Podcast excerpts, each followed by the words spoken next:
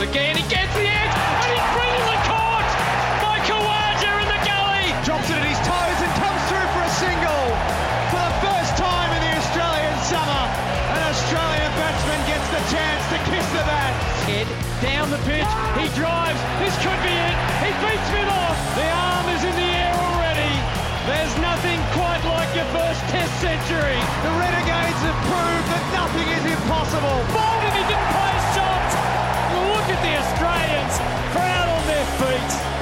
Test cricket. Covering cricket across Australia and right around the globe. This is Stumps with Bryce McGain and Jordan Kounelis. Well, the waiting period between two test matches, two test series can always feel a little bit long, but luckily enough, in the world of cricket, there's always something to keep you entertained. And in the last couple of days, in particular the last 24 hours, there's been plenty to keep us entertained. The Women's Big Bash League is into its finals now, semi finals today, final tomorrow. It's winding down to the pointy end of the season. And as I said, in the last 24 hours, a bit happening in the Sheffield Shield in particular uh, down in Melbourne, which has just uh, thrown up a whole range of questions in the space of a couple of hours in uh, light or in um, readiness for arguably the biggest test match of the summer. Jordan Kounelis here with you, Bryce McGain alongside myself once again for Stumps. Hello, Bryce. 10 weeks in now. 10 weeks already. Happy 10th. Hey, that's gone really quick. It has. Fair bit happening today at the Oh, yeah. MCG. And you were right there. I was right there in the thick of the action. You and- were practically standing on the pitch as it was deteriorating and evaporating. Well, practically, yeah. Had a good view from the commentary box. And, uh, Literally. yeah, and what I saw uh, before the game was a softer wicket. Mm-hmm. So I, I went out there, gave it a poke and a prod. And for this moment, uh, my thumb went into the pitch. And I thought, oh, that's a bit softer than what we've experienced. Uh, spoke to Ashton Agar. I said, what do you reckon? And he goes, oh, I reckon there's a bit there. And they were batting. So he was a bit nervous, I think. um, so what had actually happened, the play was suspended after WA had moved along into the second session. They were three for 89. And uh, they a few of the balls started rising off a length. And that's probably the it started popping off the wicket. So what that really meant was that early on, when the wicket was a bit wet, um, there were divots. Uh, not necessarily chunks of the wicket coming out, but as the ball pitches, it sort of just pushes a little groove into the into the pitch. So when it's soft, it does that. When it starts to harden up, they start becoming a bit crusty, and then the ball starts hitting them and, and Ah, popping right. up off the surface. So that's that's what happened. Uh, it was said after the last uh, Shield game, which ended up in a draw, uh, and that was more to do with the weather than anything else. Cold weather and a lot of um, overs lost due to rain. Pretty much a full day. Third day was washed out.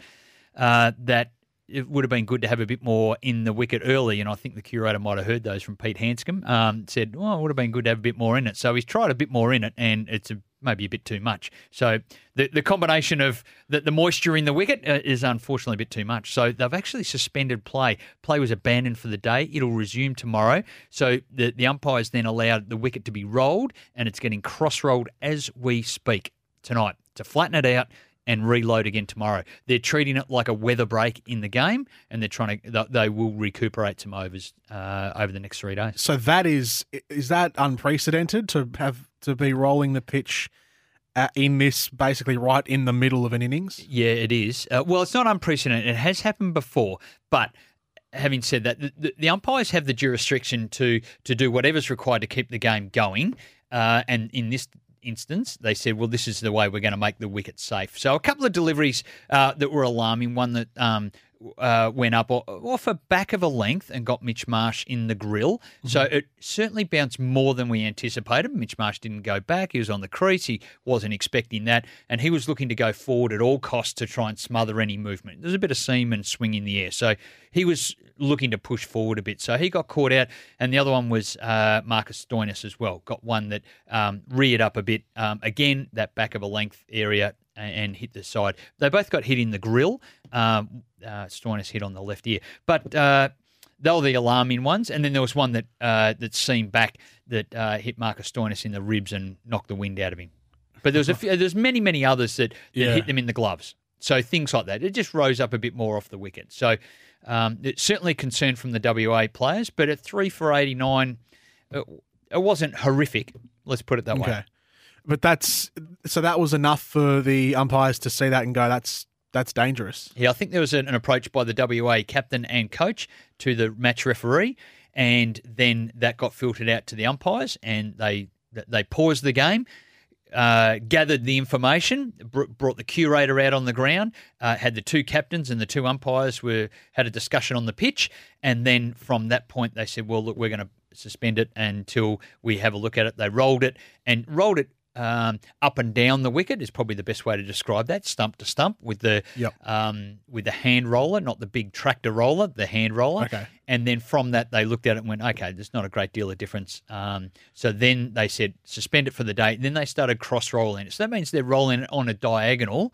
Uh, to smooth out any lumps like that. Sometimes, if it's a bit uneven and you roll up and down, it just sort of uh, creates some ridges in the wicket. Anyway, it's just a way to roll at different angles. You need to have a bit of a green thumb to be a cricketer, apparently. Well, there's a fair bit that goes on into pitch preparation, and maybe this time they. It, it's always the balance. Pitch pitches are prepared through moisture, Yeah. and, and the rolling, and also sun, and that, that's how they're put together. Too much moisture at this stage, bit like bit like baking a cake. Too, too much moisture. Yeah, no, not not good. Yeah. Um, so did would the Vics have known about the pitch being that extreme? Yeah, so they would they've- had a hand in that, but did they know it was going to be to that extent? Did Yeah. they planned for that? Probably not. They won the toss and didn't hesitate to bowl first. I can assure you. Yes. uh, so uh, that that was what they went through. There was bounce and carry again. That was in the in the previous two games at the MCG. So the wicket is well improved. Overreaction to go. Oh, they've lost the plot here. And um, I guess the next question is obviously about the Boxing Day Test. We're Yeah. a couple of weeks away from that. Uh, a little over a couple of weeks, and. Uh, this is the last game on the MCG uh, pitch surface. Not the same wicket, of, course. It'll be on a different wicket.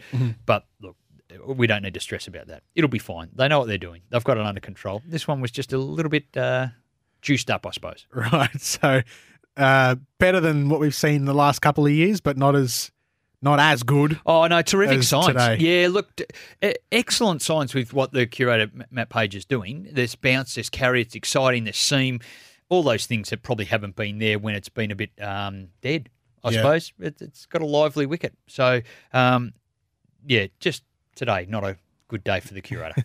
How's the game going in general? So we- we're only a day in, and it's been been uh, obviously suspended. Um, but what what was the, the general flow of the match outside of all of the uh, the the controversy and the erratic pitch? Yeah, three for 89. Big news Cameron Bancroft caught at leg gully again. Five out of six times. The last the last five out of six times he's batted in Sheffield Shield cricket, caught at leg gully. Extraordinary. We couldn't believe it that another catch went there. The fielder was in place and we, we knew that was going to be the case, but to get the catch going there was extraordinary. He was out for 10. Jake Carder, a, a young, early 20s player, um, just starting his career, he got 44 and batted pretty well. Shaun Marsh got 14.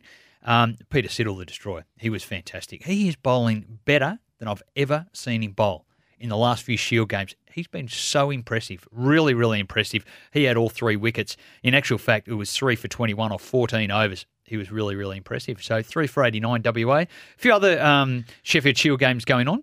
Um, Queensland batting first uh, at the SCG. They're six for 240. Uh, going along pretty nicely there. Jimmy Peirson and uh, Michael Neser are in at the moment uh, on 38 and 28, respectively. And South Australia won the toss and bowled at Bellerive, 8 for 207. Um, and it's only Simon Milenko on 59. The rest, uh, a few starts at the top of the order, but uh, some good bowling there. Joe Mennie with three wickets, and Wes Agar and Nick Winter with two. Good choice for the Redbacks. To bowl first? Yeah. Yeah, definitely down there. It's, it's been a bit lively. Um, and and by, by all means, it's just um, some movement off the seam down there. So, yeah, good decision, I think. South Australia, incidentally, haven't won a Shield game for over 18 months. So, th- they, they're, well, they're on the right start here. Hopefully, they can uh, bounce back from uh, that lean trot. What are we taking away from this uh, group of Shield games? What's what's what's at stake? Because the the squad for the first ash, uh, the first Ashes, the first uh, New Zealand Test has been uh, Locked and loaded, Locked yep. and loaded. Just the one change. We'll um, go into that a little bit uh, later on. But um, but for the players at the moment, I mean, they're all here. They're all on hand. It's the thirteen man squad, but players can easily be be pulled up and, and called up and thrown out of the team. So I would imagine that players are still in the back of their mind, those who are on the fringe, like a Peter Siddle, who's taken the three wickets, like Shaun Marsh, who's had a good run over the last month or so, and Oh, like absolutely. like uh, the the host of Queensland players as well, amongst others. Yep. Um, they're all still playing for a spot. Yeah, they are. Look, I, I, think a lot of them would, would have settled now into the what's the right thing for the team now. How do we get our team in a good position? This is a last Shield game before the Big Bash kicks off, so it's they need to get their team some points and they need to win it and they need to do what's required for the team. So I think the focus probably go goes towards uh, that. Uh, I know that when there's opportunities and the, the, the, the, tests are coming up, when we had three Shield games leading into the first test selection against uh, Pakistan, there's all sorts of options uh, thrown up and about. Uh, I think now they just need to do what's required to get some points. Victoria desperately need them. They, are on zero. Uh, well, they haven't had an outright result in the, the five Shield games. So the 6 1 now gives them that opportunity. Um, and same with South Australia. Have the have some of these Shield teams been a little bit uh, lackluster to start the season? The, the Vics have certainly. South Australia have as well. Tasmania, I think Western Australia only notched up their second win recently. Mm. Um, so it feels like that the bottom four, New South Wales, with with all of their Australian players in at the start of the season, always start well. So they were on yeah. top of the Shield uh, standings. Um, but has it been a sluggish start for, for the majority of the teams? It's probably, it yeah, it's probably fair to say that. More so than more so than past seasons or par of the course? Well, completely uh, foreign territory for the Victorians. Uh, they're usually yeah. on top of the table at this stage and, and really uh, flexing their muscle up there. They need to bounce back. They've had mm. a lot of change, enormous change going through.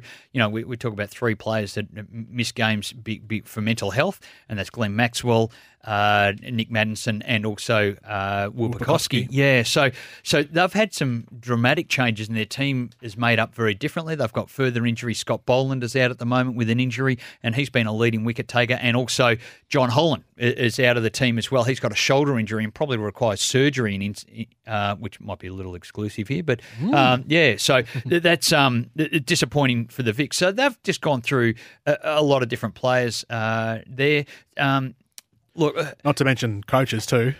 Yeah, that's yeah, the, the turnaround of that in yep. Andrew McDonald, exactly. So there's probably been a, a bit a bit a, a bit unsettling it hasn't been a settled lineup that's done well, and that's probably what the strength of the Victorian cricket has, has been over recent times. Uh, and I look, th- there's still a lot of games to go, and results will come after after the break, after the Big Bash is done. Results start to happen, and teams get a bit desperate. They start uh, opening up the declarations and things like that, looking to bowl teams out to go and get some points. So funny things happen at the back end of the season.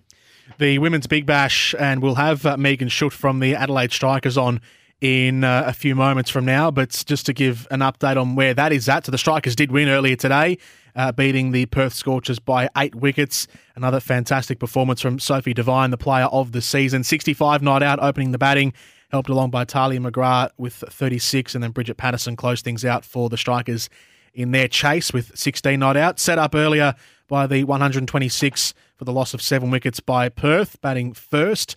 Uh, top order was uh, dismissed uh, pretty cheaply. Nicole Bolton 12, Meg Lanning just the one, which was probably the you could probably say the turning point. Without her contribution, that really uh, made Perth suffer a little bit. They got some runs from Georgia Redmayne, but uh, you feel like uh, not to say Perth equals Meg Lanning because yep. I've got plenty of other contributors. But when it's your leader, and uh, and that that would have rattled the whole team. Yeah, no doubt. They do rely on her a bit at the top of the order, making some runs, uh, aggressive through the power play because uh, she's such a great great stroke player. Um, getting her out for one, well, the, the strikers act heads you right on the on yep. the path of restricting the total to something really manageable, and they did that 120. Um, the Strikers are a huge chance. It looks like they'll be playing the Heat um, as they look like they're about to get over the Renegades. Eight runs needed off 21 balls. Which is a shame because I thought the Renegades would win it. So anyway, yeah. and it would have been nice to have uh, the, the strikers, uh, the team that I did play for in the Big Bash, uh, playing against a, a Melbourne-based team like the Renegades, um, who I know a few of the players, of course. Colour clash then tomorrow.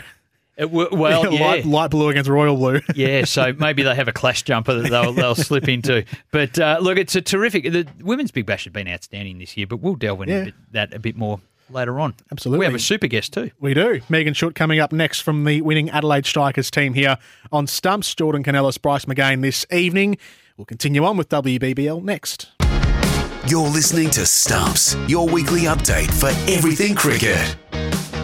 Welcome back to Stumps. Jordan Kounelis and Bryce McGain this afternoon on what is uh, semi final day for the Women's Big Bash League. Already one team into tomorrow's final at Allan Border Fields, and one more about to be uh, inducted, I suppose, entered into the final, whatever you want to describe it as. The Brisbane Heats are. If this runs to the boundary, Bryce, give us some commentary. Well, I think it's done. Hit through There you go. and they've made it. They've made it through to the final. So now we know with certainty who is in the final, and that is perfect timing because we've got Megan Schutt from the Adelaide Strikers with us here on Stumps. Megan, you've oh, you're watching as well, I know, uh, but we'll talk about your game earlier from today. Congratulations, firstly, because you were the first team into the Big Bash final uh, for this year. Um, great game from from your team earlier.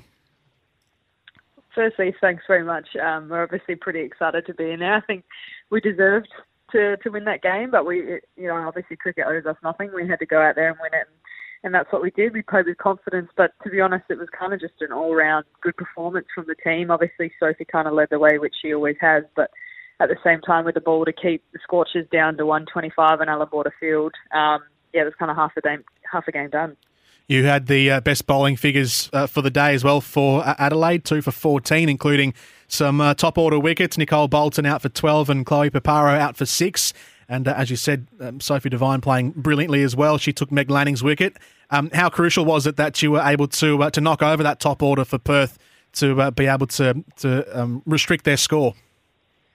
Yeah, it was huge. Um, obviously, we do quite a lot of analysis before a game, and, and kind of the statistics showed that if they didn't lose a wicket in a power play, they went on to win every single game. So um, we knew that early wickets were absolutely crucial. To get Meg really early, obviously, would shake up their batting order a little bit. I think it makes them a little bit more nervous, but at the same time, they had a pretty pretty deep middle order there. But I think we restricted them well, and they came home pretty hard. But at the end of the day, being only just over a run a ball on Allan Border isn't going to work for you too many times.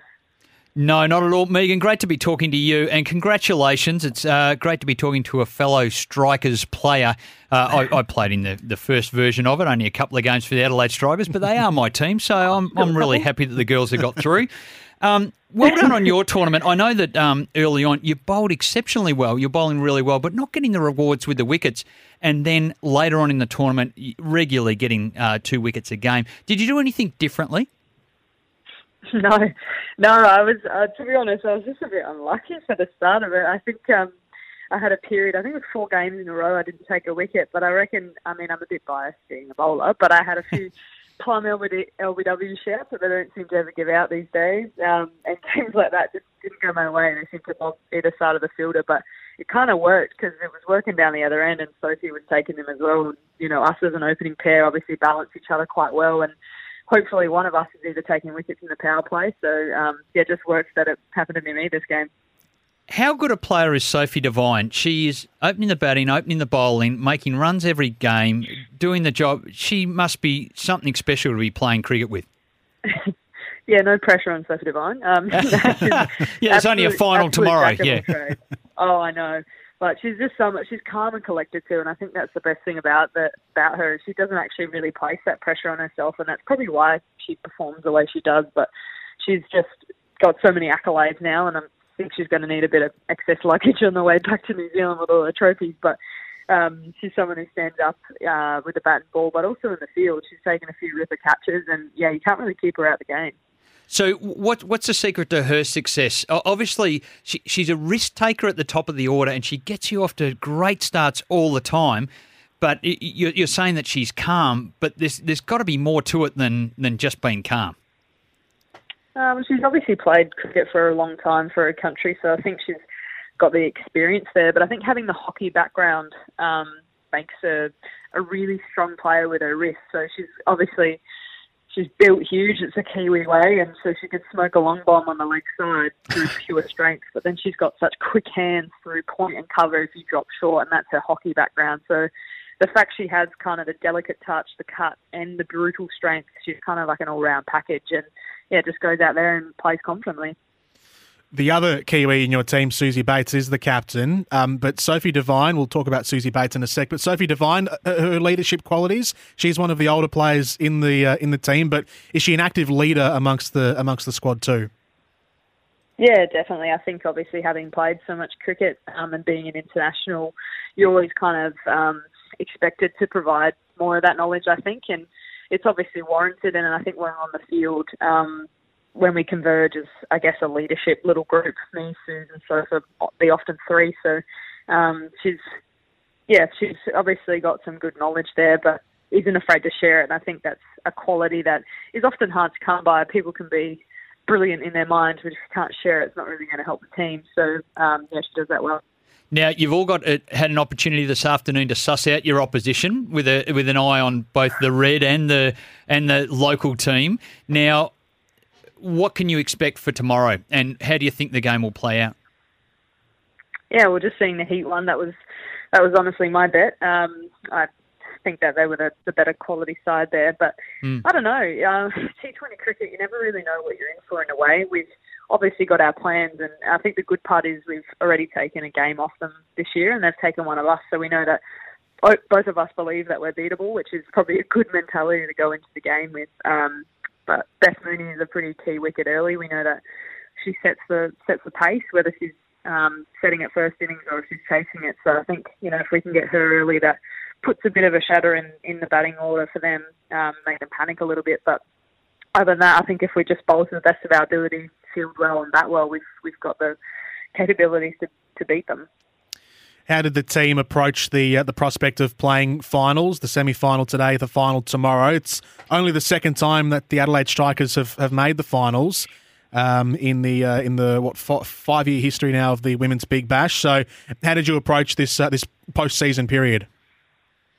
Uh, no differently. Um, really, we we kind of went in there. I think the last time when we made the semi final and well, we ended up getting thrashed. I don't think we actually believed we deserved to be there. And to be honest, we didn't. We we kind of snuck in on on a bit of a default. We we won a game we shouldn't have, and then someone else lost a game they shouldn't have. So we kind of snuck in, and we are like, oh, we're just happy to be there in a sense. Whereas this was, you no, we deserve to to make the semi final, and we've got got here by playing good cricket. So we just approached it that same way, and there were there were some nerves around, but it just shows that you care really. But I think we're more excited than anything.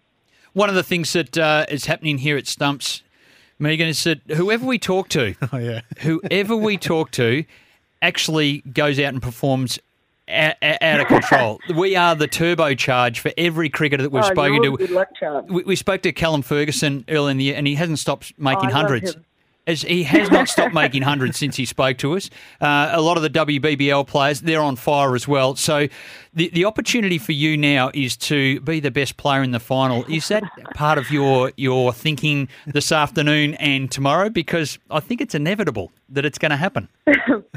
well, firstly, I hope you're not talking to any Brisbane Heat players because otherwise you're just jinxing the both of us here. Uh, secondly, you can't hope for a hundred off me. That's never going to happen. Maybe a quick five, ten, or four would be my goal. But hey, I'm ready for expectation. I'm happy to, more than happy to take wickets tomorrow. Well, probably the main one, Beth Mooney. You mentioned that at the top of the order. They do bat deep, and boy, they've got some power through the middle. So, some early wickets in the power play that could be the the part that sets it up for you. Yeah, I think so. Obviously, as I said, um, Beth is is a crucial wicket there, but at the same time, they they've got some balances there. Maddie opens with her, plays with a little bit more finesse in a way, and then obviously you have the Harris sisters who are brute power. But at the same time, I think if we execute our bowling plans, you know, to players like that, some good Yorkers obviously shut them down quite early, and we'll get them playing shots that they don't want to play. So for me, that's more the plan as a bowler. Um, yeah. How about playing Brisbane? The prospect of playing Brisbane at Allan Border Field up in Queensland is that being against the uh, against the crowd, against the tide, is that something that you'll relish? yeah, I like it. It gives uh, it's more incentive to actually hold your catches. I think um, you can kind of rub it in their face a little bit. I think Brisbane's a second home for me. Um, I lived up there for a couple of years, so um, I quite like it in the conditions. So we know that they're going to be a rowdy crowd, but to be honest, it's just nice seeing seeing a big crowd out there supporting women's cricket. Talking about rowdy, who in your team is uh, the biggest celebrator after the game tonight? Who was the most, or this afternoon? Who was the, who was the most excited? Who carried on the most in the rooms? I didn't even know, to be honest. Um, it wasn't you, was it, Megan? All on the same level. No, I was out there just you know, signing all my fans, trying to keep busy. I think we all rushed to the ice bath as quick as we could since it was like 40 degrees out there. I think we for the first time ever spent more time in the ice bath than required. So um, yeah, cooling down was probably our, our first thing rather than celebrating. But um, me, Alex Price, and Sarah Coyte are kind of the three little best friends that we call ourselves, and you know we had you know a little bit of a moment there together after the game of just pure excitement. No issues backing up one day after the other as well. You've been doing it for most of the season. Every every team's had a chance to do that, but going from the semi final to the final in consecutive days, no issues. Nah, not at all. I think we've well, we were used to playing back to back games, and we had the. I think a few of us have had the hardest part of the, the season, which was playing a night game and then a morning game the following day. So, like a twelve hour break in between, it was a bit ridiculous. So I think if we can get through that, we can get through anything. And thinking the the adrenaline of a final um, is going to get you up and about anyway. So might as well get it over and done with. Don't don't let it sit in your head too much. Megan, we're really excited for you for tomorrow. But I guess in general, uh, over the growth, you've played in every year of the Women's Big Bash. W- what have you noticed the differences now from um, the, the, the, first time it started? You know, we're in the fifth version of it now. I'm certainly observing things as a commentator from the outside, but internally, well, what are your experiences? Um, I think the fielding has been outstanding this season. There's, um, sorry, if you go, if you look from first WBBL, I think it was real part time in a sense. Internationals weren't probably at their highest of quality, and and we weren't putting in as many resources as as we could have. And I think seeing the transition from the first year to, to WBBL five, I think there's more athletic players out there. The, the batters are hitting it further, which sucks for bowlers, and then the bowlers are, are bowling it faster. So um, yeah, at the moment, seeing that there's consistent scores over 150 increasing each year kind of shows where the game's going. Um, and for me, it's obviously nice from my point of view, being involved in cricket a long time, to to see the backing from Cricket Australia and Fox and Seven, everyone that gets on board to, to pump out our game and you know have our first standalone season and, and have it be an outstanding one. Um, is pretty pretty bloody cool to be a part of. Yeah, it is indeed. And, and you're a full time cricketer now. Yep, yeah, I have been uh, for a few years since we introduced the central contract, contracts uh, with Cricket Australia. It's just now that we're involved with the MOU that it's a little bit easier to lift than it was uh, about five years ago. You mentioned before, uh, Megan, more more resources. So, what does that look like then, week to week? Does that mean more training sessions? Is it more coaches now amongst the squad? What what is more resources? Yeah, all of that really. I think more hours are put in, more structure around training sessions, uh, better analysts now, spending more time, um, having fielding coach, batting coach, and, and all the individual things that, you know, just help little clicks get better. I think that, you know, we all, as cricketers, I think we always know what we want to work on, but you might not always have someone there to support you or actually be able to help you achieve your goals or what you're trying to change. So now that we have those resources there, everyone's been able to, to up their level, and it's fantastic to see. Megan, congratulations again on the win today, beating the Perth Scorchers, and now on to the final tomorrow, which gets underway at uh, 1.40 p.m. Uh, up in Queensland, so 2.40 down the east coast, and uh, what is that, 2.10 into uh, into South Australia for all of your Adelaide Strikers fans. Um, good luck tomorrow. Hope uh, hope it all goes well for you, and uh, you can continue on our uh, our Midas touch that we provide our guests. Good luck. Thanks very much, guys. Cheers. Go well, Megan. Megan Schutt, Megan Schutt from the Adelaide Strikers into the Women's Big Bash final. Um, fantastic for the Strikers. Should be a great game. The Strikers and the Heat, I reckon, the two best teams clearly this season. Yeah, they have been consistent performance. Some some of the teams have started slow and picked up and that, but all the way through, the, the Strikers and uh, and the Heat have certainly been uh, the standouts. So Good luck to Megan and good luck to my strikers. no bias at all here on Not Stumps. at all. uh, Bryce McGain, Jordan Kounelis, this is Stumps. We'll continue on the cricket chat next and we'll uh, cast an eye now towards next week with the start of the New Zealand and Australia Test Series. You're listening to Stumps, your weekly update for everything cricket. Welcome back to Stumps, Jordan Kounelis and Bryce McGain. The uh, last time you and I met, uh, Bryce, last week, to do this. The uh, last Test match was still on. Uh, we're in the middle of it between That's Australia right. and Pakistan. So um, I guess we can sort of do a brief wrap up. Everyone knows the result already, but I guess the overall result, the game sort of went on a little bit longer than what we all anticipated. I think we were, what was it, day two when last Saturday? Yeah, it was day two because it started on Friday. That's right. So Dave Warner was batting and, and they, Yeah. de- they declared just around the time we're on air, I think. Yeah, and so we were thinking, oh, day three, it's going to be wrapped up.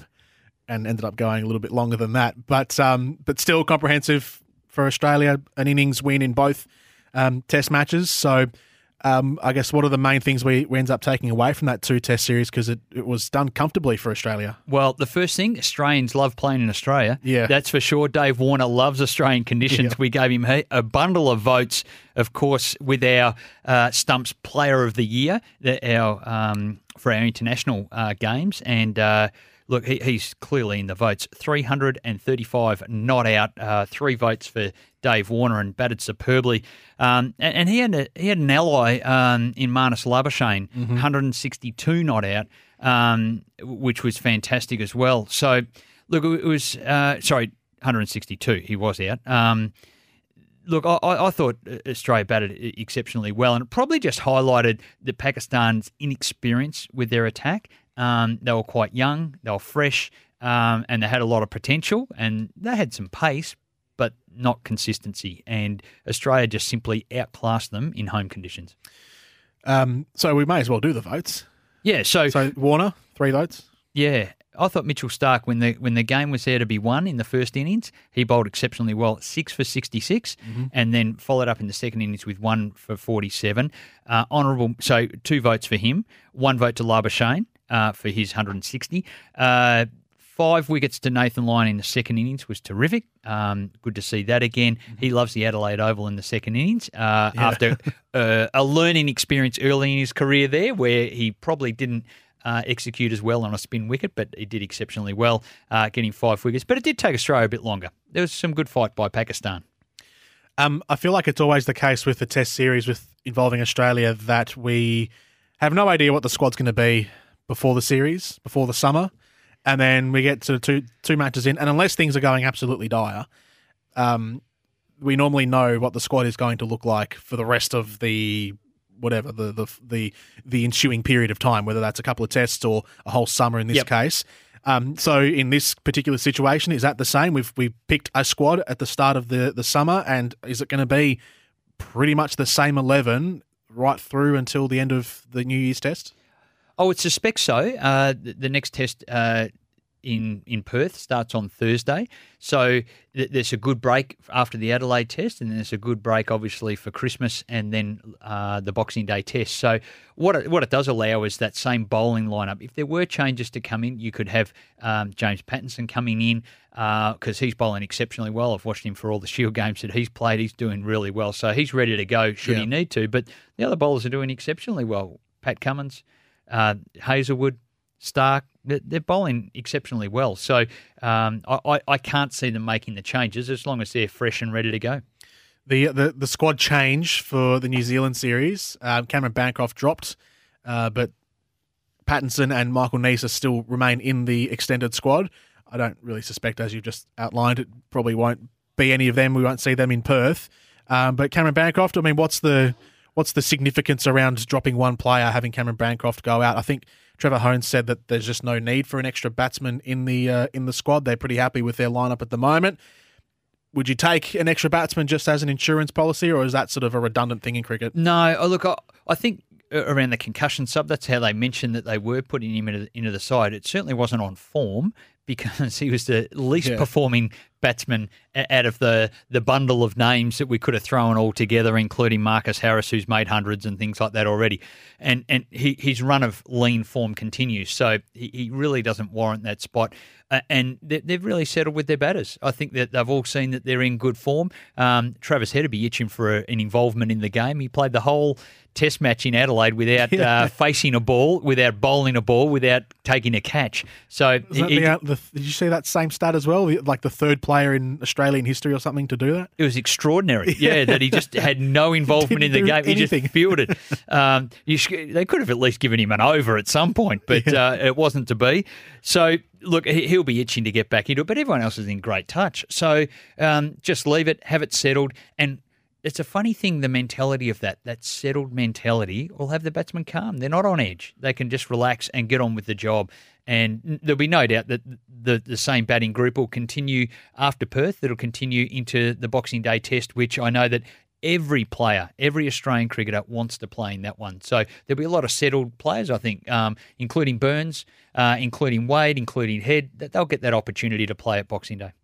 Um, what of New Zealand then? What what can we expect from them? They've come off a, a pretty good uh, series against England, had a win. They drew their most recent Test match against uh, against England, but some great individual performances as well. BJ Watling had a, a, pretty great series, and we know the strength of their their batting lineup with Tom Latham there, and also Kane Williamson, the the central figure of of their uh, their top six. Yeah, and Taylor as well. So yep. their batting lineup, it's as good a New Zealand team I reckon that has ever been.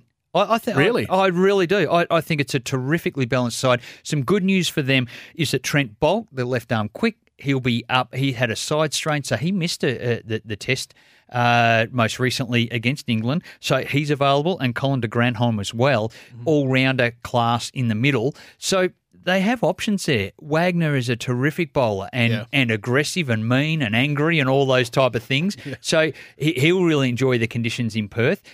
So and and Southee as well. So I think they're incredibly balanced. The thing that's going to hurt them is that they're going to have to bat. That they've played really well against England, terrifically well, but the wickets are so different, so different to what they've experienced. Slow New Zealand wickets.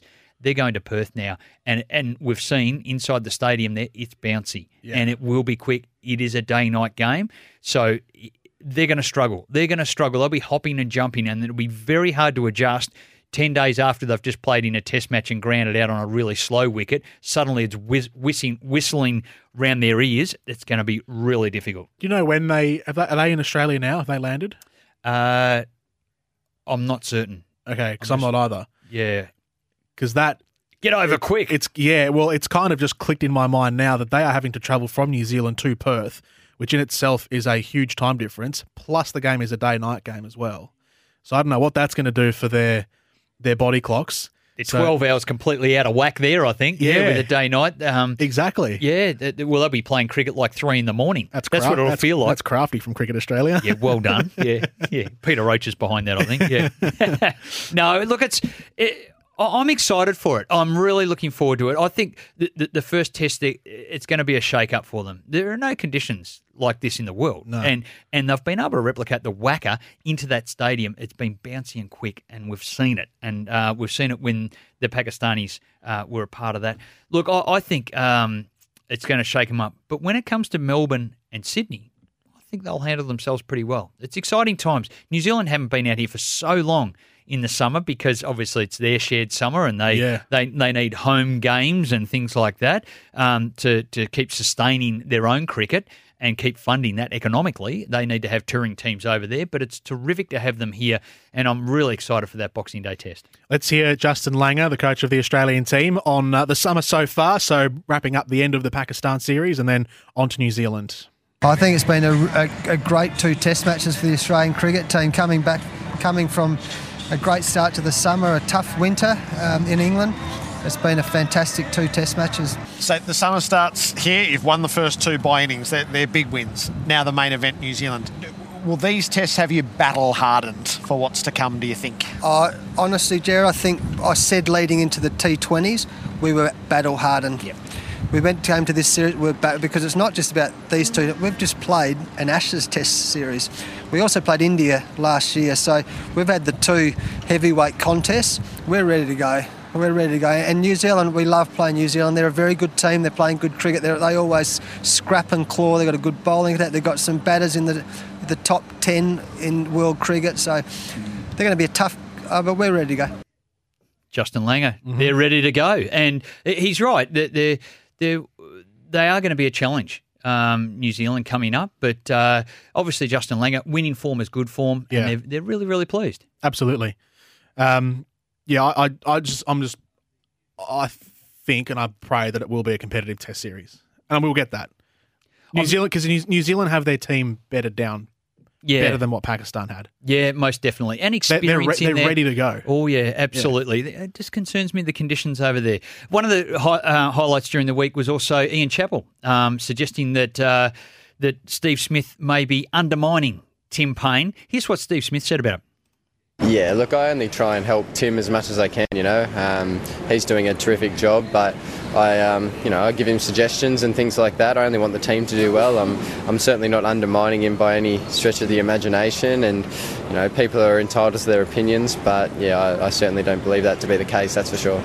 No, certainly not. I think uh, it's a different time. That's that's a ridiculous claim, surely. Well, I guess in Ian Chappell's era, which is some time ago, uh, it it, it was the captain did everything. The, the, coaching was even to the side. You'd go and speak to the captain. The captain ran the whole show. Mm. But now it's a lot more collaborative environment where they there are, well, there's a couple of vice captains in the team, and Steve Smith has been there with experience. It's a lot more collaborative, bring together the ideas and and so forth. It's more of a modern thinking and a modern approach. So I think they really understand what it is. Ian Chappell would have seen that, and Steve Smith looking to move fielders around and do those type of things.